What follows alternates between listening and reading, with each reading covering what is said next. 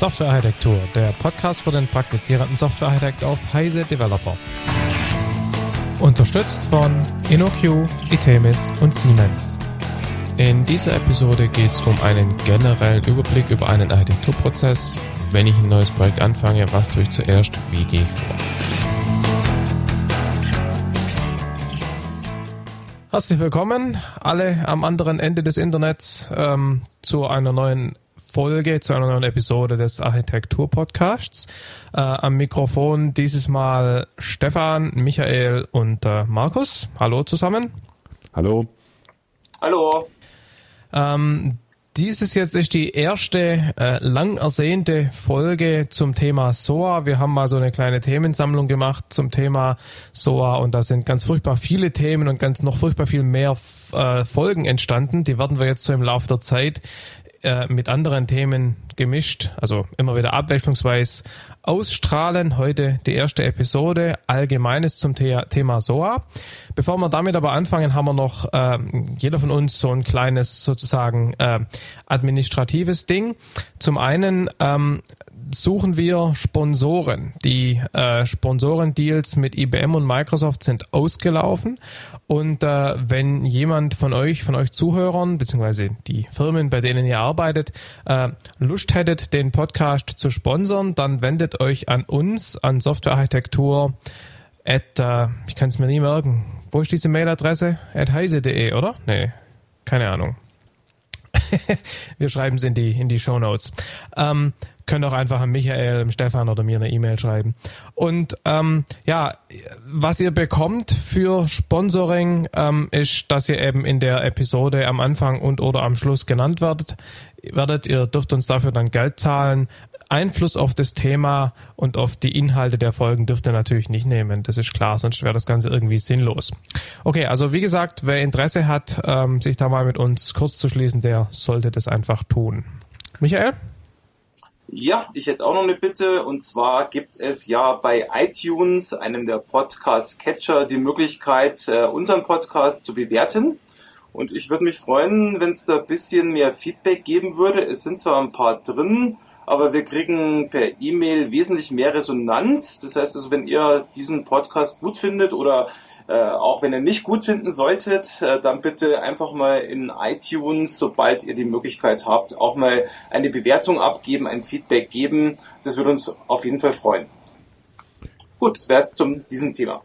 Ja, dann von mir noch eine Ergänzung. Ähm, wir lesen das Feedback, das ihr uns liefert. Also nicht, dass ihr denkt, das verschwindet alles in irgendeinem schwarzen Loch. Wir lesen alle Diskussionsthreads im Heise Forum. Wir antworten nicht auf alle. Es gibt so ein paar, da haben wir das Gefühl, würde nicht so viel bringen, aber auf alle konstruktiven, ähm, ehrlichen Fragen versuchen wir zu antworten. Wir bekommen auch ganz viel Mail, also ihr werdet nicht die Ersten, die uns eine Mail schreiben. Jetzt habe ich auch mittlerweile die E-Mail-Adresse mal rausgesucht. Das ist ich auch. Softwarearchitektur mit ou at heise.de. Kann man sich eigentlich auch relativ gut merken, Markus. Sollten wir nicht nochmal vergessen. Ja, ja. Und ähm, ich denke, damit können wir dann auch eigentlich gleich ins Thema einsteigen. Okay, alles klar. Gut, also soll um SOA gehen in dieser Episode, um die allgemeinen, um die Idee, um die ja, Grundlagen von SOA. Und ähm, letztendlich, wenn man so liest und hört, äh, was über SOA so geredet wird, dann handelt es sich dabei ja um etwas, was ganz stark business- oder geschäftsmäßig getrieben ist. Und ich denke, deshalb sollten wir vielleicht damit anfangen, dass wir mal den Business Case von SOA versuchen klarzulegen und dann im zweiten eben auch versuchen, SOA zu definieren. Okay, ich würde einfach mal starten. Ähm, und ähm, fangen wir mal einfach an. Zunächst mal sollten wir vielleicht das Akronym auflösen, also SOA, serviceorientierte Architektur, weiß wahrscheinlich absolut jeder, aber trotzdem der Ordnung halber nochmal, ähm, ist ähm, etwas, was sich, das kann man vorab sagen, jeder so definiert, wie er es gerne hätte. Insofern ist auch unsere Definition hier einfach etwas, was unsere eigene persönliche Meinung, unsere Erfahrung widerspiegelt. Natürlich gibt es andere äh, ähm, Leute, die andere Punkte entsprechend hervorheben. Wir werden mal schauen, wie einig wir drei uns sind. Ich befürchte, dass auch wir schon ein paar unterschiedliche Sichten auf das Ganze haben. Aber nach meiner grundsätzlichen, äh, nach meiner Grundansicht ist es so, dass wir einfach, ähm, wenn wir über serviceorientierte Architekturen reden, über etwas sprechen, was sich auf der Ebene einer Gesamtarchitektur eines Unternehmens bewegt, also weniger über ein Anwendungsarchitekturthema sprechen, sondern eher über etwas Anwendungsübergreifendes, möglicherweise wirklich unternehmensweites. Und insofern kann man vielleicht mal kurz mit den Problemen anfangen oder mit der Situation anfangen, die wir üblicherweise haben in Unternehmen, äh, nämlich dass wir eine Vielzahl von unterschiedlichen Applikationen haben, die alle mit unterschiedlichsten Technologien realisiert sind, die zum Teil selbst gemacht sind, die zum Teil gekauft sind, die man zum Teil mag, die man zum anderen Teil als Last empfindet, also einen riesigen Zoo von Anwendungen. Und nachdem man in den letzten Jahren und Jahrzehnten nach und nach eigentlich alles automatisiert hat, was man so automatisieren kann, ist die Hauptaufgabe, dieses ganze Zeug zusammenzubekommen. Dazu gab es eine Reihe von Ansätzen. Enterprise Application Integration wäre ein so ein Stichwort. Und im Gegensatz zu diesen Ansätzen versucht der SOA-Ansatz, der serviceorientierte Ansatz, das Ganze systematisch anzugehen und ähm, mit einer einheitlichen Gesamtarchitektur eine solche Landschaft von Anwendungen oder von Komponenten oder von Modulen, wie immer wir die Dinge nennen wollen, zu strukturieren. Also nach meiner Definition auf der obersten Ebene als High-Level-Definition ist Serviceorientierung der Ansatz, bei dem ich von einer aktuellen, chaotischen, wild integrierten Anwendungslandschaft mich zu einer konsistenten Prinzipien folgenden, einheitlich strukturierten Servicelandschaft weiterentwickle. Wobei natürlich der Aspekt der Weiterentwicklung nicht zwangsläufig der Fall sein muss. Mit anderen Worten, wenn jemand was Neues aufbaut, kann er natürlich gleich mit einer SOA anfangen. Kommt natürlich selten vor, aber prinzipiell ist natürlich schon möglich. Noch eine Ergänzung, und zwar, das hat sich so angehört, so EAI und das wäre alles nicht systematisch. Erst mit SOA läuft alles systematisch. Das würde ich dann nicht ganz so sehen. Also was für mich äh, wichtig bei SOA ist, ist wirklich die Standardisierung, dass du wirklich im Gegensatz zu EAI-Lösungen, die haben wir ja auch bei uns in der Firma mal verwendet, nicht diese, sage ich mal, schwergewichtigen Lösungen hast, die da auch noch ein riesiges Vendor-Login verschaffen, sodass du quasi da überhaupt nicht mehr wegkommst, sondern du hast auch einen Ansatz, wo du Services standardisieren kannst, und wo du quasi standardisiert äh, auch über Protokolle auf diese Dinge zugreifen kannst. Also insofern diese Standardisierungsthematik und die Integrationsthematik, die du ja auch erwähnt hast, Stefan, wären für mich jetzt ganz entscheidende Dinge bei diesen SOA oder serviceorientierten Architekturen. Genau, also ich persönlich würde das auch so sehen. Ich bin auch der Meinung, dass Standards da eine ganz wichtige Rolle spielen, aber das ist schon ein Punkt, wo man auch sagen muss, dass sich nicht mehr alle einig sind. Also es gibt durchaus Anbieter, die sagen, wir verkaufen hier ein Produkt, äh, mit dem kann man ganz hervorragend serviceorientierte Architekturen machen und wenn man reinguckt, sind die Produkte halt proprietär. Äh, ob wir das jetzt SOA nennen oder nicht, ist eigentlich, wie gesagt, es gibt niemanden, der die Autorität hat zu entscheiden, was nun SOA ist und was nicht, was die Diskussion genau, darüber also nicht was, immer leicht macht. Aber wenn man so was man eben feststellt, was man eben feststellt, ist, dass äh, das, was früher eben EAI hieß oder was früher Messaging Middleware heißt oder hieß oder einfach Integrationsserver, dass die heute schon auch ganz gern diesen SOA-Begriff verwenden, logischerweise. Und wie gesagt, ob sie dann, wie du gerade sagst, ob sie dann standardbasiert sind oder ob sie halt ihr eigenes Ding einfach neu benennen, ist dann die zweite Frage. Aber lass uns vielleicht diesen das Unterschied nochmal rausarbeiten. Das, entschuldige, das war ganz kurz das mal, ich, mich würde wirklich eure Meinung interessieren, ob ihr da mit mir äh, ähm, konform geht oder nicht. Ich ja. würde den wesentlichen Unterschied zur EAI darin sehen, dass ich bei einer serviceorientierten Architektur durchaus ähm, Dinge auch umgestalte. Also ich lasse nicht alles, wie es ist und nehme dann eine Software, die die bestehenden Schnittstellen alle irgendwie benutzt und integriert. Das wäre für mich Enterprise Application Integration. Sondern ich ähm, versuche tatsächlich eine, eine, eine Neugestaltung zumindest an den Schnittstellen, dass ich dabei möglichst viel wiederverwende genau. und möglichst wenig neu entwickle, ist klar, aber es ist schon ein größerer Eingriff. Ich benutze nicht einfach alles so, wie es ist, sondern ich gestalte schon um. Stimmt genau, würde ich, würde ich dir zustimmen, aber eben, wie du gerade selber gesagt hast, sehr oft ist das halt äh, Wrapper, Adapter, Proxy-Bau und damit ist ja schon die Frage, wie viel tatsächliche Umgestaltung dann in der Praxis da stattfindet. Und ich sehe zum Beispiel auch Systeme, ich sehe zum Beispiel auch Systeme, wo dann klassische ähm, existierende Messaging-Middleware beispielsweise einfach einen Webservice-Adapter irgendwo davor gesetzt kriegt und äh, das wird dann eben als, dann, dann sind die Messages auf einmal Services ja, in der Begrifflichkeit. Also ich, aber, ich äh, muss mir schon aufpassen.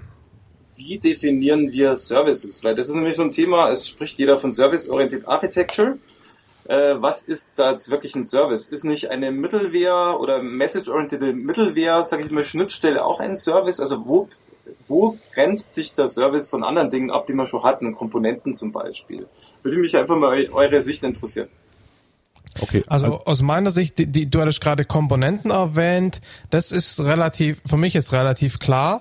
Ein Service ist sozusagen eine adressierbare, im Unternehmen irgendwo befindliche Schnittstelle, die ich ansprechen kann, um irgendwelche Dienste erledigt zu bekommen. Die Komponente ist das Ding, das den Service implementiert oder zur Verfügung stellt.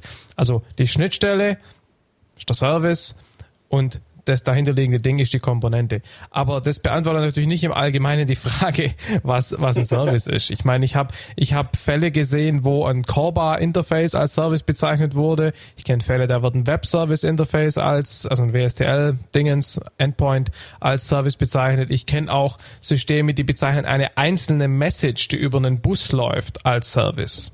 Also pff. genau, also all diese Varianten habe ich auch schon gesehen und ähm, ich bin mir sicher, dass wir da nicht die normative Aussage zu treffen können, weil wie gesagt, jeder kann sich das ja definieren, wie er möchte.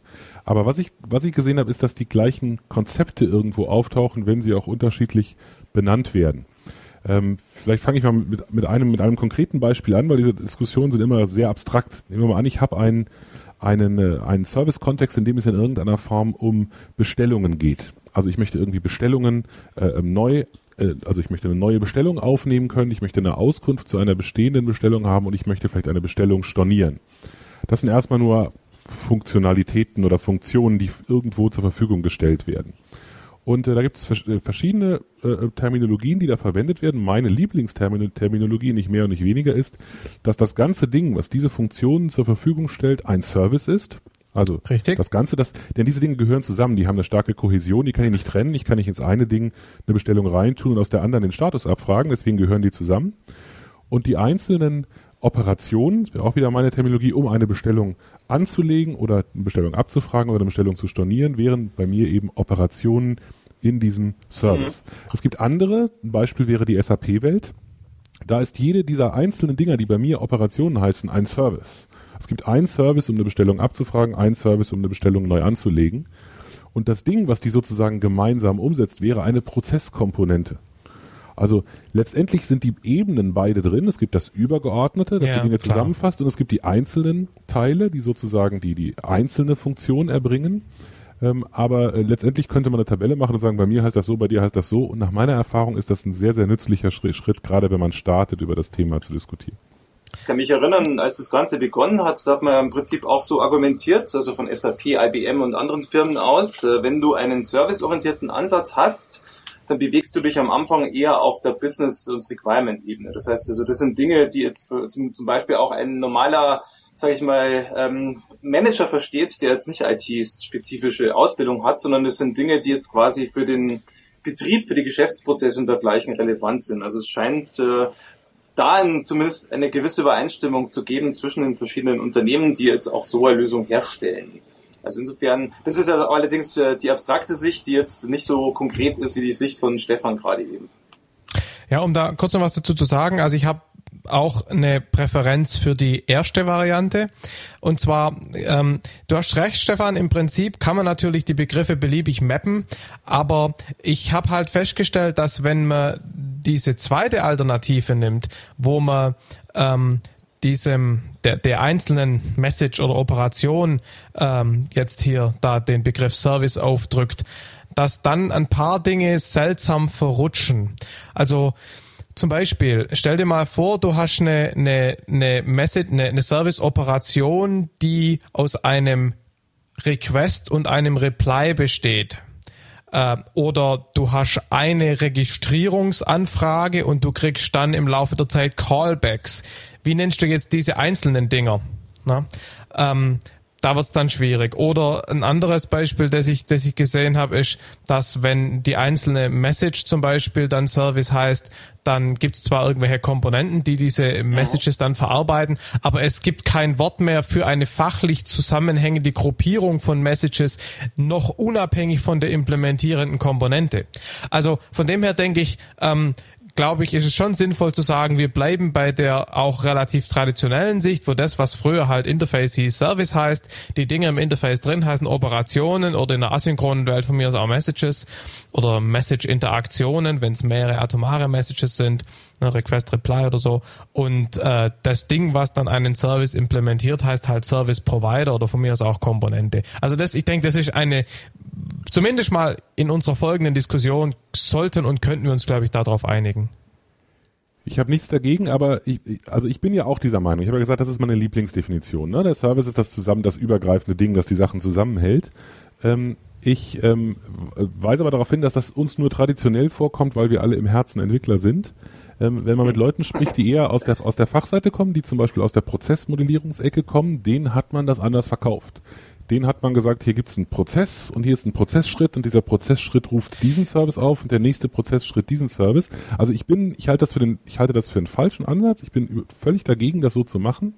Aber wenn einer, eine, der eine oder andere unserer Hörer oder die eine oder andere unserer Zuhörerinnen ähm, in so eine Diskussion gerät, sollte man darauf vorbereitet sein, dass da äh, die Fachseite möglicherweise sich nicht so leicht davon überzeugen lässt, dass wir die traditionelle äh, ähm, Definition da verwenden. Vielleicht noch ein anderer Punkt, weil äh, was ich jetzt ein bisschen erlebt habe, also als SOA begonnen hat, dann haben Leute wie Michi Henning, den kennen ja sicher aus der Korba-Welt und auch andere Leute, die aus der Korba-Ecke kamen, mir dann immer erzählt, ja, was ist der Unterschied zwischen SOA und Korba? Also das ist vielleicht auch noch ein Punkt, äh, der immer wieder auftaucht. Man ist irgendwo unterwegs, es geht um Mittelwehr und dann kommt die Frage, ist jetzt Korba zum Beispiel oder solche älteren Mittelwehrlösungen für Remoting-Mittelwehr sind es SOA-Lösungen? Ähm, die Antwort ist natürlich nein, aber man muss es schon begründen, warum das so ist. Also, also aus meiner Sicht eben, was wir ja vielleicht in einer extra Folge nochmal beleuchten können, so Dinge wie lose Kopplung. Ich habe wirklich Schnittstellen, mich interessiert nicht die Implementierung dahinter. Ich habe standardisierte Schnittstellen, ich habe standardisierte Protokolle. Und ich habe ich hab im Prinzip keinen, sage ich mal, persistenten Kontext. Das heißt, der Service in Anführungsstrichen äh, merkt sich im Endeffekt, äh, sage ich mal, rein äh, logisch gesehen nicht, welchen Zustand er hat. Das heißt, er ist immer wieder sozusagen zustandsfrei. Also wäre das vielleicht auch so ein bisschen ein Punkt, den ihr unterstützt oder habt ihr da andere Meinung? Ich habe da also, eine völlig andere Meinung. Aber mach du zuerst, Markus. Ich wollte nur sagen, dass Services durchaus äh, State haben können ähm, Conversational State, ähm, dass man natürlich aus den üblichen Gründen ganz gern stateless designt, ist auch klar. Ähm, eine andere Sicht auf die Ecke ist eben auch, dass man sagt, es gibt in dem ganzen Umfeld ja auch noch den Begriff des Prozesses. Und ähm, man kann es dann eben auch so sehen, dass die Services an sich zustandslos sind und der Zustand eines sozusagen der Verarbeitungsfortschritt in einem Gesamtkontext, dass der dann in dem Prozess hängt, der dann wiederum, beziehungsweise einer Prozessinstanz, die dann einem bestimmten Client wieder gehört. Ähm, ich sehe das ein bisschen anders, weil äh, ein Prozess hat für mich wirklich so diesen Workflow-Charakter, wo ich so mit dem BPM-Tool irgendwelche, irgendwelche Kästchen und Ifs und sonst was hinmal, wie man das eben so kennt. Und ein Prozess ist zwar in der SOA möglicherweise sinnvoll, auf einer höheren Ebene, Stichwort Orchestration, aber äh, ein Service an sich hat zunächst mal noch nichts mit Prozess oder Nicht-Prozess zu tun. Also ich habe das Gefühl, dass wir da äh, gerade ein paar Dinge vermischen. Also wir haben jetzt schon wieder lauter Sachen, die sind vielleicht oder sind vielleicht nicht Bestandteil von SOA. Ich würde erstmal versuchen, dass wir uns auf etwas einigen, was sozusagen wirklich auf jeden Fall Bestandteil ist. Also die Idee, dass ich sozusagen Funktionen verteile, ähm, dass ich die äh, in Systemen aufrufe, mit welcher Definition von Service und Service-Operation auch immer, das haben wir gerade gesagt, und dass ich das sozusagen äh, strukturiert mache für meine Anwendungslandschaft, das ist, glaube ich, das, worauf sich wahrscheinlich nicht nur wir, sondern eigentlich irgendwie alle einigen können. Ja die was genau. in diesem Umfeld machen. Mhm, genau. Und als zusätzliches Ding noch, dass diese Schnittstellen auch irgendwie contractmäßig definiert werden. Also es ist nicht einfach nur eine Java-Klasse, die irgendwo rumfährt, sondern es gibt eine vernünftige beschriebene Form dieser Schnittstelle, weil die Schnittstelle letztendlich das Entscheidende darstellt schon da bin ich mir nicht mehr hundertprozentig sicher, ob alle zustimmen. Okay. Ich würde, ich würde dem zustimmen, aber ich glaube, das tun schon nicht mehr alle. Und aber dann, aber wo, wo bleiben, wo, wo, was bleibt dann? Dann bleibt äh, SOA sind verteilte Anwendungen. Also aus meiner Sicht ist es so, dass das, das, das, das Wesentliche ist, dass die, ähm, dass die Dinge, die wir alle schon lange kennen, nämlich die, dass man Schnittstellenimplementierung trennt und saubere Schnittstellen hat und Funktionen da zusammen mit den Daten hinpackt, wo sie hingehören. Das sind alles Dinge, die schon, die wir schon seit ewigen Seiten mach, äh, Zeiten machen. Mhm. der Kerngedanke von so ist eigentlich, dass wir das jetzt auf einer anderen Ebene tun. Nicht mehr nur gutes Design innerhalb einer Anwendung, sondern gutes Design für eine gesamte Landschaft von mehr oder weniger unabhängigen Dingen. Und jetzt können wir sozusagen Dinge hinzufügen, da bin ich auch deiner Meinung, die alle typischerweise mit da reingehören, aber dann werden wir eigentlich schon eine deutliche Ebene technischer. Ich glaube, Aber genau genommen, was ihr jetzt doch sagt, ist eben nichts anderes als SOA ist im Prinzip eine Interoperabilitätslösung zwischen normalerweise, sage ich mal, isolierten Inseln, die vorher nichts zu tun hatten. Jetzt war irgendwo die Möglichkeit zwischen diesen verschiedenen Lösungen, die, sage ich mal, vorher proprietär waren und auf, sage ich mal, äh, Mittelwehr wie Corba, Decom, EGB und dergleichen aufgesetzt sind, irgendwo eine Brücke zu finden. Und diese Brücke äh, ist im Prinzip eine serviceorientierte Brücke im Sinne von SOA. Ist das äh, etwas, womit ihr euch dann anfreunden könnt? Würde ich so unterschreiben, ja. Ja, ja, würde ich auch unterschreiben, aber für die Praxis reicht es natürlich nicht. Aber da kommen wir gleich dazu. Ja, dann können wir einfach mal sagen, wozu nehme ich das denn überhaupt her? Also wofür verwende ich SOA? Ich meine, Stefan hat vorher am Anfang ja auch schon Beispiele, sage ich mal, eingeführt, wo SOA ein wichtiger, wichtiges Thema ist. Das war eher aus der Enterprise-Brille. Also ich kenne jetzt von Siemens äh, die Fälle, dass man jetzt so langsam auch beginnt, in Richtung Industrial SOA zu denken, also zum Beispiel auch Geräteebenen zu integrieren, nicht aber die Geräte selber mit Services auszustatten. Also insofern ist es, so wie ich es jetzt sehe, wirklich eine Lösung zur Interoperabilität, zur Integration und aber auch, wie wir vorher schon mal festgestellt haben, wirklich um Prozesse durchzuführen, die jetzt zwischen verschiedensten Teilen, Funktionen, wie ihr gesagt habt, sozusagen vermitteln. Ja, ähm, ein, ein Punkt, der damit reinspielt, ist eben auch das Thema Wiederverwendung. Ähm, in diesem Fall jetzt aber eben Wiederverwendung nicht im Sinne von, wir nehmen eine Bibliothek mit einem Stapel Klassen drin und deployen die auf verschiedene Maschinen und rufen da lokal die Dinge auf, sondern Wiederverwendung im Sinne von, dass jetzt eben die Funktionalität auf verschiedene Knoten, im schlimmsten Fall sozusagen Maschinen, Michael, verteilt ist und Wiederverwendung besteht darin, dass man diese Services eben aufruft. Also, also auch diese Wiederverwendung wenn man so will, ja, eine Wiederverwendung per Referenz statt per Copy quasi. Genau. Das heißt nicht und, wie bei Komponenten, dass ich die Komponente einfach integrieren kann in irgendeiner Form, sondern ich äh, rufe genau. einen Service auf. Okay. Genau, das würde ich auch auf jeden Fall als einen ganz wesentlichen Faktor sehen. Noch unabhängig davon, wie es technisch umgesetzt ist, dieser Aufruf ja. sozusagen des anderen ist ein wesentlicher Punkt. Ich glaube, das Gleiche, das folgt im Prinzip daraus, gilt dann auch für die Daten. Also ich schiebe auch die Daten nicht durch die Gegend. Das ist eigentlich eine logische Konsequenz daraus, dass ich die Funktionalität nicht dupliziere, ähm, also nehmen wir mal ein Beispiel, wenn ich ähm, eine Funktion habe, die mir ähm, einen Adressdatenbestand korrigiert, mit, sagen wir mal, die Postleitzahlen mit der Straße abgleicht und das irgendwie ähm, korrigiert, dann werde ich diesen, diesen Service sozusagen dort ansiedeln, wo ich auch diese Daten habe, wo ich die Daten sämtlicher Straßen mit allen Postleitzahlen habe. Das ist der Punkt. Ich werde nicht genau. eine CD durch die Gegend schicken, die jemand in sein System hineinlädt, um dort dann äh, diese Logik auch als Bibliothek wiederverwenden zu können. Das eine, Gut, aber das war natürlich bei klassische Mittelware auch schon so. Ne? Bei, eher, ja, bei, ERI nicht, bei ERI nicht, meiner Meinung nach. Also bei, bei Corba gebe ich dir recht, ist genauso schon gewesen. Aber äh, wenn ich an sowas wie ERI denke, dann geht es da zu einem großen Teil darum, dass ich Daten von einem System ins andere schaufle. Und diese Idee, dass ich das eben nicht mehr tue, dass ich die Daten dort lasse und idealerweise vielleicht eine Stelle finde, an die die Daten gehören und die Logik ah, zur okay, Administration oben drüber packe und das dann über eine Service-Schnittstelle exponiere, ist ein wesentlicher Punkt. Und das, das ist all, okay. alles, was wir jetzt gesagt haben, ist noch vollständig unabhängig davon, ob ich das per, per Webservice, REST, Corba, RMI oder sonst was mache. Das ist eine, ja, klar, eine Änderung auf einer anderen Architekturebene. Darauf wollte ich eigentlich hinaus. Ja. Naja, nee, nee. Okay, jetzt, jetzt habe ich dich verstanden. Da würde ich dir recht geben. Die Daten sind sozusagen ein, stehen im Besitz der den Service zur Verfügung stellenden Komponente. Und wenn jemand von den Daten was will, dann kann er die zwar bekommen im Sinn von Data Transfer Object, damit er die Adresse dann irgendwie ausdrucken kann, aber die Daten werden nicht repliziert, um sozusagen Interoperabilität herzustellen. Genau. Und ja. Das ist aus meiner Sicht auch die Brücke darüber zu erklären, was denn eigentlich jetzt der Business Case des Ganzen ist. Immer noch unabhängig von der Technologie, weil genau diese Wunschsituation, dass wir sozusagen die Daten möglichst an einer Stelle haben, mit einem Stück Logik drüber, was den konsistenten Zugriff darauf gewährleistet und was allen ermöglicht, diese Daten zu bekommen und die Verarbeitung aufzurufen, die dazugehört. Genau die Situation haben wir eben heute typischerweise nicht in einem Unternehmen. Also das ist wahrscheinlich bei uns allen dreien so. Wir kennen viele Unternehmenskontexte. Die Welt ist nirgendwo so schön, sondern es gibt x Replikationen von von, von Daten. Es gibt die gleiche Logik fünfmal implementiert und es führt genau ja. zu den gleichen Problemen, zu denen es auch führen würde, wenn man das Ganze innerhalb einer ähm, innerhalb einer Anwendung so macht. Da weiß es jeder Entwickler, wahrscheinlich sind die meisten unserer Zuhörer zumindest mal Entwickler gewesen, wenn es nicht noch sind. Da weiß man, wie schlecht das ist. Auf der Unternehmensebene ist es letztlich nichts anderes und das meine ich damit, dass man den Gedanken im Prinzip überträgt, den man früher schon es gehabt hat. Es ist übrigens ja. was, äh, wenn ihr Werner Vogels von Amazon kennt, den CTO dort, das ist genau das, die Argumentation bei Amazon gewesen dass man eben, um sowas zu verhindern, über die Daten wirklich eine Service-Schicht drüber bringt. Das heißt, also die haben wirklich äh, über ihre Datenquellen Services drüber gebaut, äh, sodass dann quasi das nicht mehr passieren kann, dass Daten unsystematisch hin und her bewegt werden, repliziert werden und dann völlig äh, der Überblick verloren geht, sondern die haben genau dieses serviceorientierte Prinzip äh, recht konsequent durchge durchgezogen, um genau das zu verhindern. Also insofern trifft es auch den Punkt, den ich da als wichtig erachten würde. Genau, Episode 40 von SE Radio, da erzählt Werner Vogels genau darüber.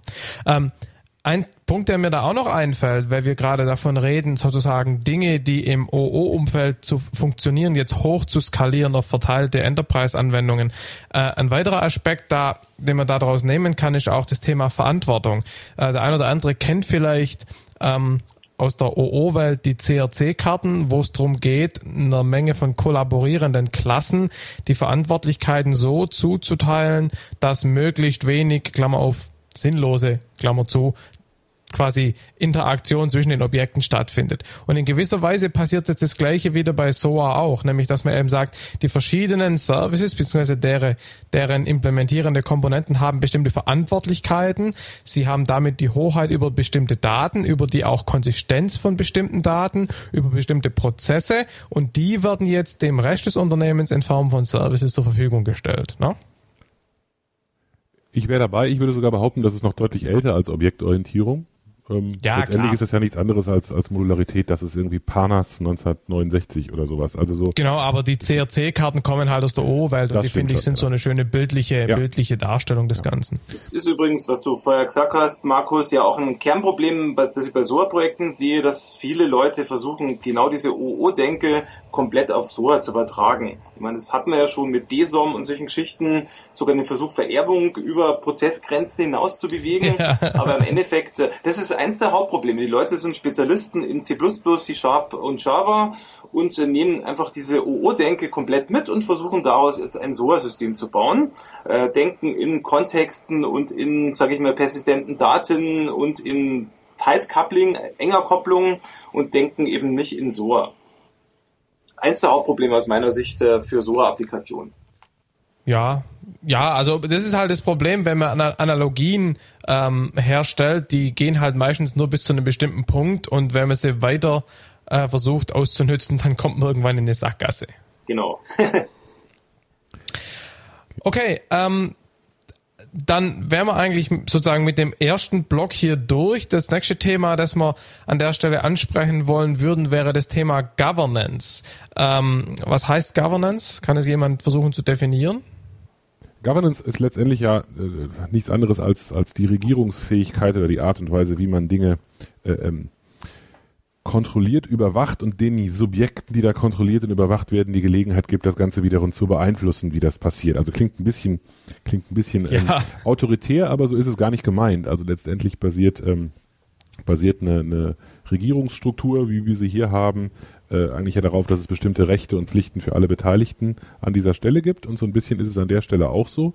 Man will gewisse äh, Grundregeln, Gesetze, Richtlinien durchsetzen. Und das ist an einer, in einer serviceorientierten Gesamtlandschaft ähm, äh, auch notwendig, wenn ich halt diese Ziele, die ich mal irgendwann am Anfang definiert habe, mhm. tatsächlich auch damit erreichen will. Man könnte sagen, so wie ich vielleicht in einer in einem äh, Anwendungsentwicklungsprojekt irgendjemanden habe, der mal eine Architektur definiert hat und dann darauf achtet, dass diese Architektur auch eingehalten wird in Bezug auf die eingesetzten äh, Bibliotheken, in Bezug auf das mhm. Layering, in Bezug auf die Patterns, in was auch immer, was auch immer man in der Architektur alles so entscheidet, was wir als Architekten von Anwendungen halt kennen.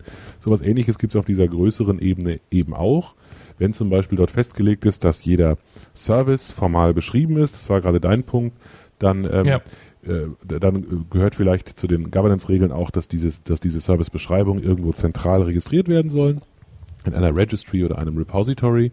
Und ähm, dann ist sozusagen äh, das ein Mittel, um die Governance zu unterstützen und gleichzeitig ist es auch Aufgabe der Governance dafür zu sorgen, dass das eben da reinkommt. Es gibt aber noch ein bisschen mehr, glaube ich. Also wir haben jetzt quasi eher die technische Seite. Es gibt also Dinge, wer ist überhaupt für einen Service verantwortlich? Also wenn irgendeiner einen Service sozusagen in Betrieb nimmt, wer entscheidet, welche Dienste das wirklich sind, wer ist dann für die Pflege verantwortlich, wer darf wann welche Änderungen durchführen zum Beispiel, wie erzwinge ich denn, dass die Leute wirklich diesen Service nutzen, wenn sie ihn nutzen sollen und nicht daran vorbeiprogrammieren zum Beispiel. Also wie kriege ich zum Beispiel in so einem System äh, SLAs, also Server Level Agreements, nicht funktionelle Anforderungen wirklich äh, rein. Das ist, was du vorher mit Gesamtarchitektur gesagt hast. Also in Richtung Architecture, Governance geht es dann auch zum Beispiel. Also wie, wie gehe ich denn mit äh, Geschichten wie Zuverlässigkeit und dergleichen um? Und dergleichen. Wie finanziere ich das Ganze überhaupt? Also wer macht welche Änderungen in einem Prozess wann und wie wird das überhaupt finanziert? Das heißt, das ist wirklich äh, im Unternehmen, also wenn du wirklich ein SOA-Unternehmen hast, das sich da quasi dahinter klemmt, dann ist es doch aus, durchaus mehr als nur technische Spezifikation oder formale Beschreibung. Bin ich völlig dabei, wollte ich auch gar nicht sagen. Letztendlich ist das eine ja eine Voraussetzung fürs andere. Ne? Damit ich überhaupt weiß, über welche Services ich spreche, müssen die halt irgendwo mal dokumentiert sein und beschrieben werden. Es muss irgendwie zusammenspielen und es muss top-down sozusagen definiert werden. Ein weiteres Thema, das da dann oft reinspielt, ist eben auch das Thema Monitoring, Monitoring und Betrieb. Also eben die Frage, wie kann ich zum Beispiel standardisiert mitschreiben, wer einen Service nutzt, wie oft er den nutzt, ähm, ob der, ist der Service verfügbar, wie ist seine Performance-Charakteristik und so weiter. Also auch das ist ein Thema, das denke ich dann diesen technischen Aspekt von Governance ja. äh, ja, dass, dass da was dann Teil davon ist. Ähm, ich wollte aber noch auf was anderes eingehen und zwar wenn, wenn wir sagen Governance, mh, hm, Michael, du hast gerade irgendwie so erwähnt, dass man am Service nicht vorbei programmiert. Ähm, geht es auch darum, Frage, geht es auch darum, dafür zu sorgen, dass zum Beispiel die gleiche Funktionalität nicht mehrmals, also von verschiedenen Services implementiert wird? Ist das überhaupt erstrebenswert? Also wie kann ich das organisatorisch äh, sozusagen sicherstellen? Also wir haben zum Beispiel einen folgenden Fall. Also wir haben eine, äh, wir haben eine ganze High-Path-Landschaft. Das sind die Anlagen, die Telefonanlagen, die du normal in Firmen findest wurden mit einer Softwareplattform unterlegt, die ist serviceorientiert und eins der Ziele war, dass zum Beispiel verschiedenste Produkte, die darauf aufbauen, auf diese Plattformen, immer wieder diese Plattformdienste wirklich nutzen. Zum Beispiel ein Beispiel, so ein Pressenservice, woher weiß ich, wann Markus oder Stefan wie über welche Telefonnummer erreichbar sind und wie kann ich das dann automatisch verwenden, um entsprechend den Kontakt, die Kommunikation herzustellen. Das sind Dienste, die hat man früher zehnfach entwickelt und jetzt hat man es quasi versucht, eben sozusagen als wiederverwendbare Services zu strukturieren, um eben wirklich die Produktentwickler, die auf dieser Plattform, das war eine Produktlinie, sozusagen aufgesetzt haben, wirklich äh, zu motivieren, äh, auch diese wiederverwendbaren Dienste zu verwenden und es nicht zum x Male selber zu implementieren. Das, das ist ja alles recht und gut, aber das Problem ist doch, wenn ich dafür sicher, wenn ich dafür sorgen will, dass ein Service nicht mehrmals implementiert wird, dann muss ich auch sozusagen im Unternehmen Kommunikationsprozesse herstellen, die dafür sorgen, dass jemand überhaupt weiß, dass es einen Service schon gibt und den nicht nochmal implementiert. Und wenn derjenige den Service nicht identisch braucht, sondern nur ähnlich, ne, kennen wir ja, bevor wir uns mit der anderen Abteilung jetzt monatelang abstimmen und auskaspern, bauen wir es lieber selber ist, ist dieses, ist das überhaupt ein Ziel von SOA? Beispiel, also der Nico Yusutis, der ja zu dem Thema auch sehr oft sehr viel sagt und ein Buch geschrieben hat zu dem Thema, der sagt, wenn ich ihn da richtig verstehe, zum Beispiel dieses Thema einigen auf standardisierte Services und, und sozusagen die Vermeidung von Duplizierung sein lassen. Lasst's, das kriegt er eh nicht hin. Der Overhead ist zu groß, lass jeden machen, was er will, solange die Dinge interoperabel sind, ist gut. Ähm, haben wir da eine Meinung dazu? Ich glaube, äh, das ist wirklich abhängig von dem, wo du bist, ob du jetzt eine Enterprise, interne Enterprise-Lösung hast oder Unternehmensprozesse implementieren willst. Also ich habe jetzt ein Beispiel von uns gebracht, da wo man quasi gesehen hat, SOA und Produktlinienansätze funktionieren recht gut miteinander. Das ist aber eine übersichtliche Zahl von Diensten. Also wenn du aber, sage ich mal, ein Riesenunternehmen hast äh, mit äh, Hunderten von Diensten und jeder hat äh, spezielle, sage ich mal, Anforderungen an irgendeinen Dienst und wir müssten einen Dienst schreiben, der total konfigurierbar und flexibel ist, dann könnte ich mir vorstellen, dass man sagt, okay, ähm, es lohnt sich im Prinzip nicht auf Wiederverwendung zu setzen an der Stelle, sondern ich versuche an der Stelle wirklich verschiedene Varianten von Diensten bereitzustellen. Aber aus meiner Sicht kann man das nicht Daumen mal Pi einfach definieren, sondern man kann einfach nur sagen, das hängt wirklich vom konkreten Problem ab, ob ich Wiederverwendung als gut empfinde. Also bei uns in dem Beispiel war das der Fall oder ob es sich vielleicht für mich gar nicht rentiert. Ich glaube, man muss das ein bisschen historisch äh, ähm, aufrollen. Die, ähm, die Versprechungen, die am Anfang an, an SOA dranhingen, waren ja gewaltig. Also mittlerweile gibt es eine ziemliche Ernüchterung an der Stelle. Am Anfang waren sie ja gewaltig. Und die ersten Adressaten dieser Versprechungen waren häufig ähm, Querschnittsabteilungen, ähm, typische, ähm, sagen wir mal, nicht unbedingt Enterprise Architecture, sondern Methoden- und Verfahrentruppen in irgendwelchen Unternehmen, ähm, zentral irgendwie bei der bei der ähm, IT-Leitung angesiedelt, für die das ähm, erstmal natürlich ganz hervorragend klang, dass man auf einmal alles so wunderbar kontrollieren kann in einem, in einem genau, zentralen Repository alles so überwachen kann. Und ähm, diese, die, das mag attraktiv klingen, es hat auch den schönen Seiteneffekt für Anbieter und Dienstleister, dass man wunderbar teure Hardware, Software und Beratungsleistung verkaufen kann weil, also wie wir gerade schon gemerkt haben, man kann da ja beliebig viele, beliebig viele Dinge reinpacken in diese Governance, also Ownership, Beziehung, fachliche Verantwortung, Datenverantwortung, Beziehung zu Systemen. Man kann unglaublich komplexe Modelle aufbauen. Wie, wie immer, Metadaten sind ein wunderbares Feld, um sich auszutoben. Und da kann man sich auch wunderbar verlieren, ohne jemals irgendeinen Nutzen für irgendwen zu erzeugen. Was der, was der Nico da macht, klingt für mich ein bisschen wie, äh, ähm, das haben wir jetzt erkannt und jetzt geben wir auf. Das würde ich, also ohne ihm das unterstellen zu wollen, würde er bestimmt ganz anders sehen. Aber ich würde nicht so weit gehen, dass ich sage, ähm, wir vergessen das Ganze, äh, klappt sowieso nicht, lohnt sich nicht da irgendwie sowas zu standardisieren, wir kriegen das eh nicht hin. Ich glaube, es ist, äh, es ist richtig, diese, diesen Wunsch nach totaler Kontrolle aufzugeben. Der funktioniert nämlich tatsächlich nicht. Ähm, genau. Was man, glaube ich, eher braucht, ist eine, ist eine Art, ähm, sagen wir mal, äh, äh, ähm, ein System, das es sozusagen unterstützt, dass gute Services nach oben babbeln. Also wenn wir, genau, wenn, wir zum, wenn wir einen Service, wenn jemand einen Service erstellt und ihn zur Verfügung stellt und andere ihn nutzen, sollte er etwas dafür bekommen. Er sollte nicht gezwungen werden dazu, er sollte etwas dafür bekommen. Idealerweise bekommt er Geld dafür oder das Äquivalent vom, vom Geld im Unternehmen. Ja.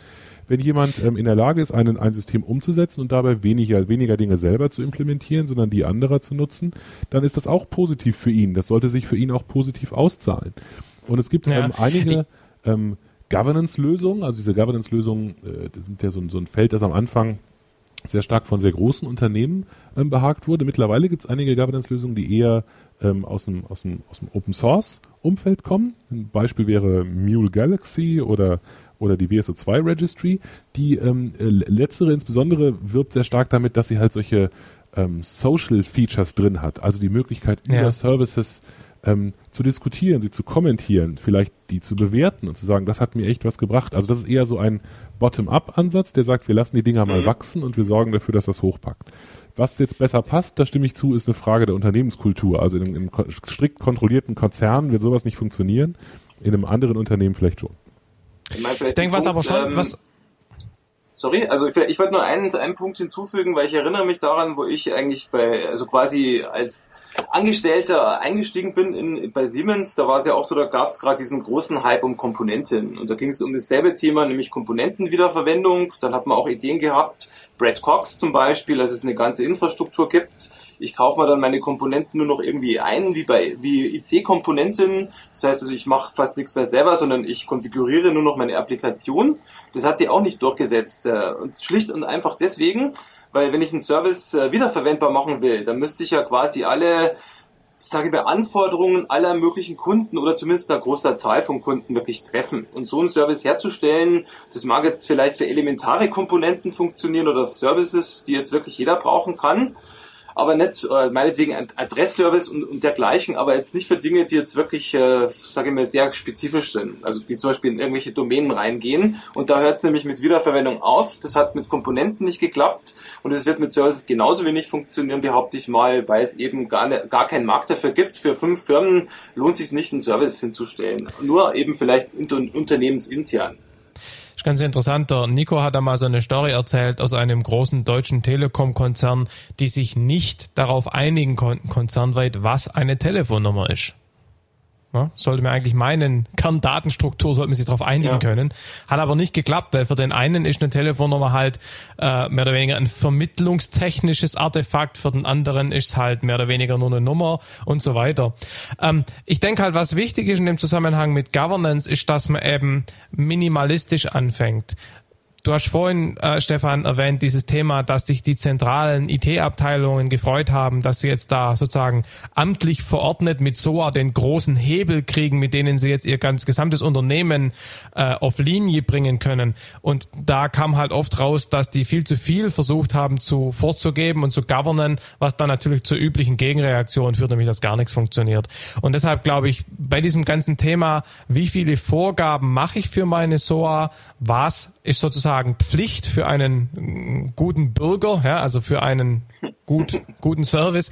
Das sollte man eben möglichst minimal halten und möglichst viel als Implementierungsdetail sehen. Sehe ich hundertprozentig genauso. Letztendlich gibt einem die Festlegung darauf, dass man an der Schnittstelle bestimmte Standards durchsetzt, die, genau. die Freiheit in der Implementierung ein bisschen die Zügel locker zu lassen. Also ich, wenn ich genau. versuche von der vom von der von der Frage, ob ich äh, ob ich SOAP 1.1 oder SOAP 1.2 einsetze, bis runter zur Position der letzten geschweiften Klammer alles zu regulieren, dann werde ich auf jeden Fall scheitern.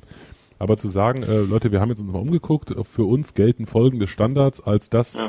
als die Minimalanforderungen, die alle bitte unterstützen sollten, damit wir vernünftig integrieren können oder anders gesagt Integration eigentlich überflüssig machen.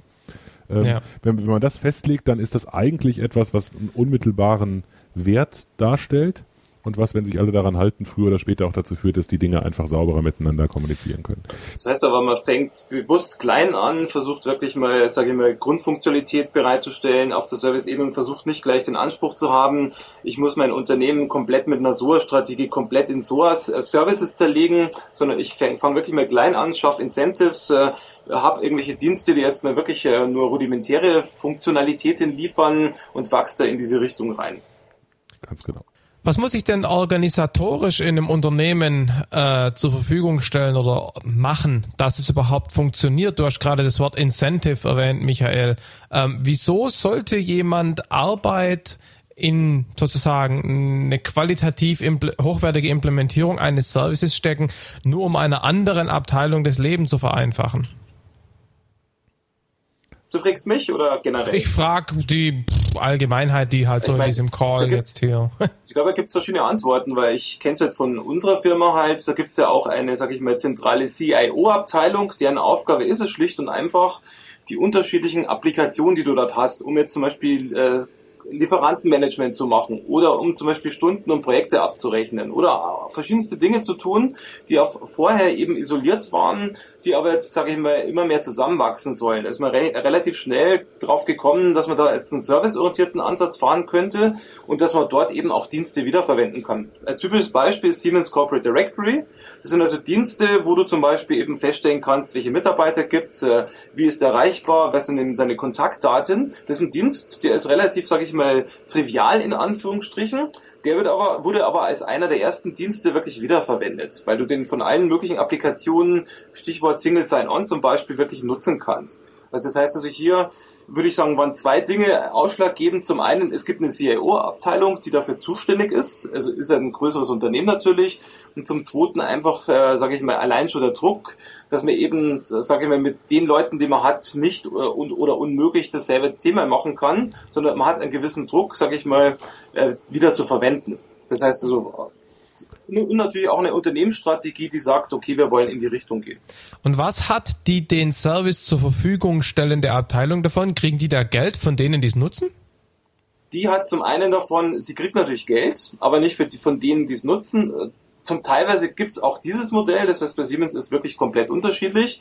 Du zahlst schon für gewisse Dienste, also es werden Applikationen, Dienste zur Verfügung gestellt, wenn du die nutzt, zum Beispiel um Kontobewegungen durchzuführen oder andere Dinge, dann zahlst du einen gewissen Obolus. Das heißt, es gibt dann irgendwelche Fees, die du abrechnen musst. Das heißt also, insofern gibt's da schon eine Art äh, Incentive. Das heißt, weil das einfach ein Geschäftsmodell ist, das dahinter liegt. Also äh, zwei Möglichkeiten, das ist ein Geschäftsmodell das heißt, du kriegst dann wirklich für die Bereitstellung dieses Dienstes äh, dann entsprechend einen Gegenwert oder die zweite Möglichkeit ist, du kriegst einfach von einem Unternehmen, sage ich mal, von, von der Unternehmensleitung Geld, um genau das zu tun, kriegst aber keine Gebühren ja. für die Servicenutzung. Das waren so zwei Modelle, ja. gibt sicher auch viele andere. Auf was ich raus will, ist eben, wenn eine Abteilung, die einen Service zur Verfügung stellen soll, eben kein Geld oder andere Incentives bekommt, also beispielsweise auch Leute, die die Arbeit machen, dann wird's halt schwierig. Also man muss organisatorisch schon auch irgendwie dafür sorgen, dass es einen Anreiz gibt, äh, Services zu bauen, die wiederverwendbar sind. Die sind vielleicht ein bisschen aufwendiger, die müssen vielleicht ein bisschen äh, zuverlässiger sein, die müssen vielleicht höhere Lasten vertragen können. Das heißt, ich brauche mehr Hardware. Das muss ja irgendwie für denjenigen, der es implementiert, äh, ja, muss ich rechnen. Und, und wenn, wenn man das nicht macht, dann wird es schwierig. Meine Erfahrung ist, dass es sich lohnt, die Dinger da einzuführen, wo ich sowieso was machen muss. Also wir haben jetzt ein bisschen unter der Argumentation oder wir haben ein bisschen die Argumentation geliefert dafür, wie ich praktisch neue Dienste einführe. Ne, normalerweise ist es ja aber so, dass in den Unternehmen die Systeme oder die, die Owner der Systeme oder die Abteilungen sowieso irgendwie miteinander interagieren.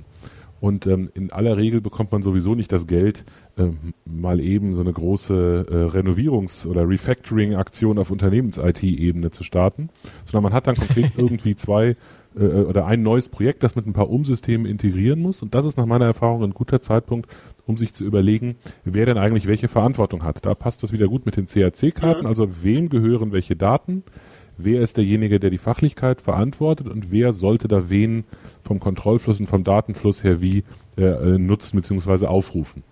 Und das sind aus meiner Sicht Momente, wo man eigentlich ganz dankbar dafür ist, wenn man eine klare Struktur hat, weil das besser ist, als diese unsäglichen Datenaustauschprozesse ähm, zu pflegen, die von denen jeder weiß, dass sie letztendlich halt zu mehr Chaos führen, als sie Nutzen bringen. Also ich stimme dir voll zu. Ist nur ein Punkt, weil wir reden, also auch ich habe das jetzt so ein bisschen motiviert. Äh, wir tun so, als ob SOA nur interessant wäre für Großfirmen oder sage ich mal für größere Firmen. Ist das wirklich der ja. Fall oder ist SOA auch für kleinere Unternehmen interessant, die vielleicht nur aus zehn Personen bestehen zum Beispiel?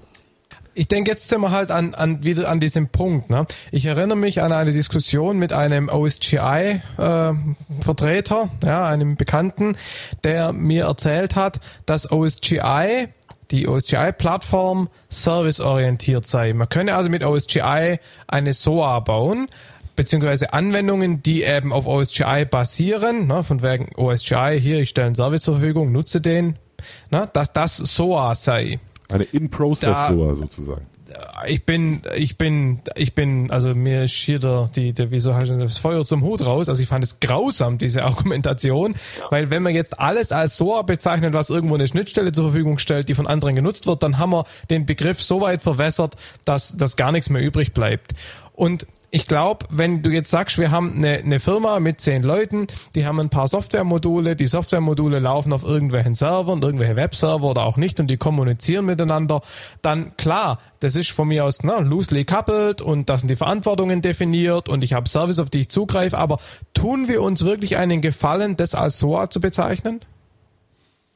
Also ich bin schon der Meinung, wenn es, wenn es wirklich ähm, getrennte getrennte Verantwortlichkeiten sind, also wenn es ist, also ich sage, benutze mal den Begriff Systeme, um nicht jetzt Service, Service Provider, sonst irgendwas auseinander zu sortieren zu müssen. Also wenn es einzelne Systeme sind, die separat entwickelt werden, separat versioniert werden, ihre separate Datenhaltung haben und die klar über entsprechend äh, definierte Schnittstellen miteinander kommunizieren, die diesem Servicegedanken folgen, kann man das schon als SOA bezeichnen. Ob man was davon hat, ist eine andere Frage. Generell kann man genau, ja fragen, ob man Punkt. im Moment also, sich einen Gefallen tut, überhaupt freiwillig irgendwas als SOA zu bezeichnen.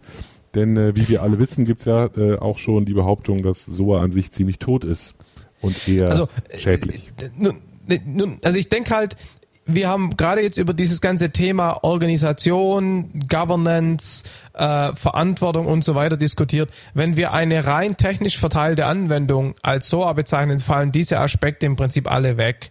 Und, und dann haben wir das Ganze fast schon so weit reduziert, dass der Begriff völlig bedeutungslos geworden ist. Also mit anderen Worten, ich würde in so einem Umfeld, hätte, würde ich nicht sagen so, sondern das ist halt eine, eine Anwendung, die halt irgendwie, ja, miteinander, also wo verschiedene Anwendungen ja. oder Anwendungsteile miteinander kommunizieren. Aber zu einer SOA gehört mehr.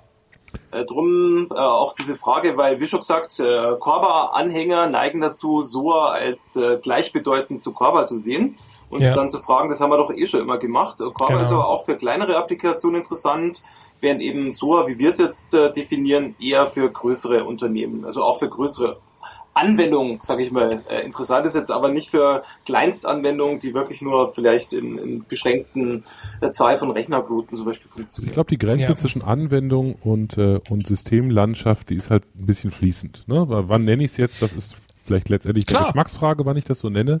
Ich glaube, wir sind uns alle einig, dass wenn ich in einer einzelnen Anwendung bin, ich da drin keine SOA habe. Das würde ich sofort unterschreiben.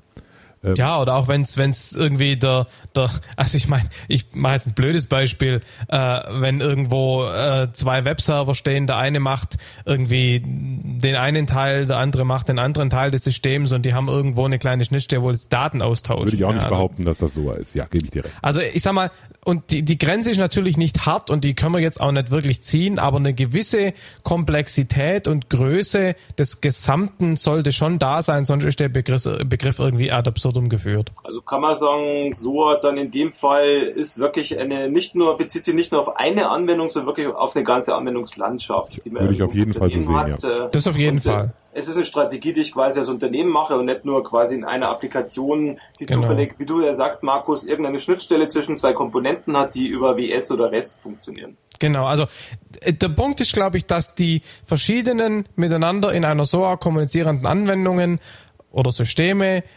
sozusagen unterschiedlichen organisatorischen Einheiten gehören sollten, damit dieses Verantwortungsverteilen dazugehört. Wenn ich ein System baue als eine Person oder ein Team, das sozusagen zufällig verteilt ist, dann ist das ein verteiltes System und keine SOA.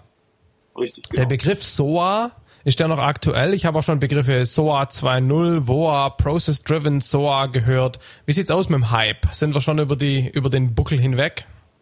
Also es gab einen, einen sehr, sehr äh, aufsehenerregenden Blogpost von der Ann Thomas Mains, eine bekannte Analystin aus dem SOA-Umfeld, können wir mal in die Show Notes packen, äh, mit dem sie geschrieben hat, äh, äh SOA ist tot, lang leben Services. Wenn man das äh, liest, dann meint sie eigentlich, dass der Begriff SOA ähm, ein Problem hat, ähm, weil man tatsächlich mit dem keine Fachabteilung und keine Entscheider, der Geld in der Hand hat, äh, noch hinterm Ofen hervorlockt. Ähm, ob das wirklich so extrem ist, weiß ich nicht, aber ist auf jeden Fall der Trend zu spüren. Also ich äh, weiß auf jeden Fall, dass das ähm, bei vielen Leuten eine große Desillusionierung gibt, wie immer. Es gibt halt viel zu viele Versprechungen, genau. von denen ja. viel zu wenige eingehalten werden. Ich meine, das kann ich nur von meiner Firma jetzt eben sagen, dass es inzwischen sogar so ist, wenn du mit SOA teilweise kommst, dann kannst du quasi die Tür wieder zumachen. Das heißt im Endeffekt, der Begriff hat einfach, äh, ist einfach viel zu viel verbrannt worden von, sage ich mal, Herstellern oder auch, sage ich mal, von Erwartungen, die jetzt äh, geweckt worden sind. Ich kann mich erinnern, Computerwoche, Computerzeitung, gab es jede Woche irgendwelche Artikel. Abwechselnd, SOA ist super und äh, soll eingesetzt werden und eine Woche später SOA ist äh, schiefgegangen und man soll es auf keinen Fall ersetzen. Das heißt, das hat für kräftig Verwirrung gesorgt. Und inzwischen ist SOA ja auch schon ein bisschen älter und äh, wird dann nicht mehr ganz so ernst genommen als neuer Hype und aber auch nicht mehr als Technologie aus meiner Sicht. Vielleicht müssen wir ein bisschen unterscheiden zwischen dem, zwischen dem allgemeinen Ansatz, weil ich, also was wir gerade so beschrieben haben, diese Idee, dass man strukturiert an die Anwendungslandschaft rangeht, die können wir wahrscheinlich alle auch noch so unterschreiben als eine sinnvolle Sache, oder? Ja, logisch. Aber viele der Technologien, die damit assoziiert wurden, der Produkte und auch der Versprechungen, dass jetzt alles irgendwie äh, so viel, also was ich, Service-Oriented Enterprise oder Service Orient or Be Doomed oder so, falls ihr das Buch kennt.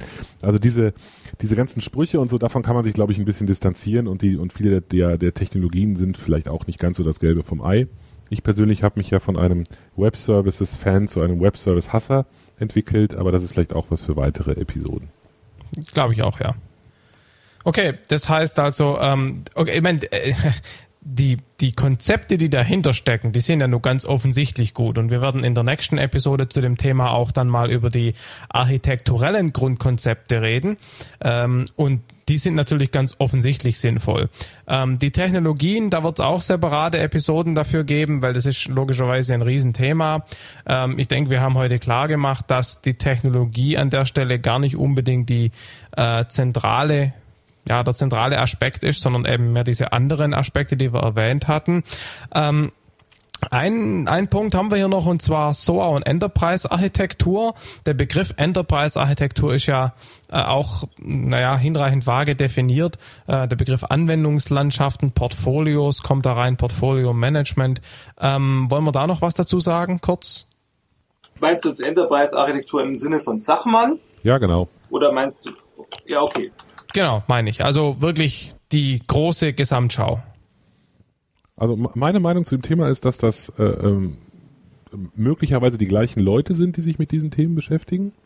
Dass aber Enterprise Architecture in diesem Sinne, also so Segment, Framework und sowas, ähm, eher ähm, deskriptiv und, und planerisch ist. Also da, da, das ist eher so, dass jemand da äh, gro große Pläne malt und sozusagen überlegt, wie man insgesamt alles weiterentwickelt, aber nicht unbedingt, äh, das, äh, daraus ergibt sich nicht unbedingt irgendeine Konsequenz auf die Umsetzung der Systeme. Also ich kann das, genau. kann das irgendwie mhm. machen, wohingegen bei SOA eigentlich immer wirklich eine, eine andere Art und Weise, Systeme miteinander kommunizieren zu lassen, drin ist. Insofern würde ich vielleicht die Personen könnten möglicherweise die gleichen sein, die so eine SOA-Initiative verantworten und die EA machen. Aber es sind eigentlich schon zwei getrennte Disziplinen, könnte man sagen. Was aber auf jeden Fall hilft, aus meiner Sicht ist, wenn man das Techman-Framework mal nimmt und sich einfach mal die verschiedenen Punkte mal überlegt, äh, da sind ja verschiedenste, sage ich mal, Aspekte drin, wie Daten oder Funktionen und dergleichen oder auch Leute, die da äh, irgendwie involviert sind dann ist es aus meiner Sicht zumindest sinnvoll, sich dieses Enterprise Architecture Framework mal herzunehmen und beim SOA-Projekt zum Beispiel wirklich zu überlegen, was jetzt wirklich in dem Enterprise Framework äh, wie über SOA welche Bedeutung hätte. Also gerade dieses Thema Daten zum Beispiel wird nämlich oft äh, aus meiner Sicht unterschätzt. Ja. Also wird im Prinzip immer nur auf Methodenebene gedacht und ich rufe irgendwelche Methoden in irgendwelchen Schnittstellen auf dass dann aber erstmal, sage ich mal, relativ hochwertige Daten dann rüber wandern und dass ich die natürlich auch mal erstmal sinnvoll strukturieren muss äh, oder kapseln muss, das wird eben aus meiner Sicht recht selten überlegt. Und dafür ist eben zum Beispiel so ein Framework mit Sicherheit nicht verkehrt. Einverstanden. Okay. Gut, letzter Punkt. Ähm, die, was bedeutet SOA jetzt für den Software-Architekt? Ich meine, der Podcast hier adressiert den Software-Architekten. Was, was hat SOA da für Auswirkungen? Ich denke, man muss sich als, ähm, als Architekt, auch wenn man vielleicht äh, in Anführungszeichen eher auf Anwendungsebene tätig ist, ähm, äh, bewusst sein, was es da gibt und was sich dahinter verbirgt und was nicht, welche politischen äh, Szenarien es da gerade so gibt. Also zum Beispiel sollte man auch wissen, ob man gut beraten ist, zu seinem CIO zu gehen oder zu dem, der vielleicht noch zwischen einem selbst und dem CIO ist und dort nun für eine SOA-Initiative zu werben, wenn auf der Titelseite der Computerwoche gerade steht, wie viel Prozent dieser Initiativen scheitern. Also einfach aus politischen Gründen lohnt es sich da ein bisschen was zu wissen. Auf der anderen Seite glaube ich, dass man ähm, nicht nur, wenn man in dieser, wenn man wirklich mit dieser, übergreif mit dieser übergreifenden Aufgabe betraut ist, sondern auch dann, wenn man ähm, sich mit eher einzelnen Anwendungssystemen beschäftigt, die sich möglicherweise ja in ein solches Szenario einbetten müssen. Und wir haben gerade schon gesagt, dass die Grenze fließend ist zwischen Anwendungen und Systemen. Anwendungen, die größer werden, können möglicherweise davon profitieren, dass man einige der Konzepte von SOA auch anwendet, weil es auch bei größeren Anwendungen den Fall gibt, dass zum Beispiel einzelne Teile von vollkommen getrennten Geschäftseinheiten mit eigenen Interessen entwickelt werden oder unterschiedliche Lebenszyklen haben und auch dann lohnt sich, lohnt es sich entsprechende standardisierte Schnittstellen einzuziehen. Das kann ich nur unterschreiben. Also ich, ich hatte immer die Erfahrung gemacht, ich hatte eine SOA-Veranstaltung veranstaltet äh, und da kamen Leute, die wirklich die Konzepte sich mal überlegt hatten und die Architekten aus verschiedensten, sage ich mal, äh, Unternehmensbereichen. Und da war zum Beispiel einer, der gesagt hat, also wir haben eh schon längst seit zehn Jahren oder schon länger so Aspekte in unserem System. Das ist im Prinzip eine medizinische Anwendung, äh, die quasi Tomograph und dergleichen steuert. Und wir haben wirklich so Standards wie DICOM verwendet, äh, die sind lose mhm. gekoppelt, äh, da sind Workflows definiert, Tasks definiert, das sind also relativ viele Sachen, die man jetzt auch mit WS oder REST zum Beispiel definieren würde. Und haben eben erkannt, das, was wir jetzt als SOA verkauft kriegen, sind genau die Konzepte, die wir jetzt schon verwendet haben, wenn gleich mit einer anderen Standard, äh, Standardarchitektur und mit anderen Standards. Aber im Endeffekt diese lose Kopplung, diese anderen Aspekte haben sich bei uns als vorteilhaft äh, herausgestellt. Und aus meiner Sicht eben ist es die richtige Vorgehensweise. Also erstmal das A in SOA zu betrachten, zu betrachten und nicht immer nur das S, sondern auch mal das A. Dann aber auch zu überlegen, wie könnte eine Servicelandschaft ausschauen würde das überhaupt Sinn machen? Wie müssten Services strukturiert sein? Wie würden sich die vielleicht auf Komponenten stützen? Also erstmal wirklich die Architekturbrille zu beleuchten und dann erst auf die Technikbrille zu springen. Also insofern würde ich den Architekten erstmal in der Verantwortung sehen, die Architekturbrille aufzusetzen, aber auch die Technikkonzepte zu kennen, um es entsprechend abbilden zu können ist natürlich ein hervorragender Übergang zu den nächsten zwei Episoden zu dem Thema. Die nächste mehr so konzeptionell, was sind die Architekturkonzepte, die da jetzt reinspielen und dann die übernächste zum Thema, was sind die Technologien, die dabei eine Rolle spielen und mit nächster und übernächster meine ich insbesondere dann die nächste und übernächste SOA-Folge. Wir sind noch nicht sicher, dass es tatsächlich die nächste Episode wird. Das müssen wir noch sehen. Gut, damit sind wir am Ende, oder? Ich habe noch was. Ich würde gerne, oh. wenn wir drei doch schon zusammen sind, würde ich mir doch nicht, würde ich es mir doch nicht nehmen lassen, noch kurz Werbung für ein Buch zu machen namens SOA Expertenwissen, packen wir auch in die Show Notes, denn da sind wir alle drei Co-Autoren. Wer also noch ein etwas dickeres Buch zum Thema sich vielleicht zu Gemüte führen möchte, dem sei das auch ans Herz gelegt. Genau, und das ist so ein, so ein klassisches Buch mit, glaube ich, 25 Autoren. Also es sind nicht nur wir drei Co-Autoren. Nur der Vollständigkeit halber. Gut, also, sonst noch ein Wort zum Sonntag, sonst war's das. Nein, vielen Dank an die Zuhörer, danke an euch. Auch von mir, Dankeschön und bis zum nächsten Mal. Okay, von meiner Seite auch. Ciao.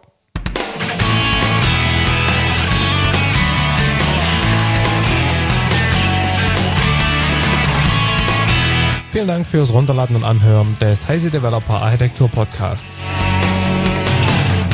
Der Podcast wird produziert von Michael Stahl, Stefan Tilkoff, Markus Völter und Christian Weyer und ist gehostet auf dem Heise Developer Channel unter www.heise.de slash developer slash podcast. Wir freuen uns über jegliches Feedback via Mail, Kommentaren auf der Webseite oder als selbst aufgenommenes MP3 bzw. als Anruf auf unserer Voicebox. Die Kontaktmöglichkeiten finden sich im Detail auf der Webseite. Alle Episoden des Podcasts sind lizenziert unter der Creative Commons Non-Derivative 3.0 Lizenz. Das bedeutet, die Episoden als Ganzes können für nicht kommerzielle Zwecke verwendet werden. Änderungen sind nicht erlaubt und es muss immer die Quelle angegeben werden. Näheres unter creativecommons.org.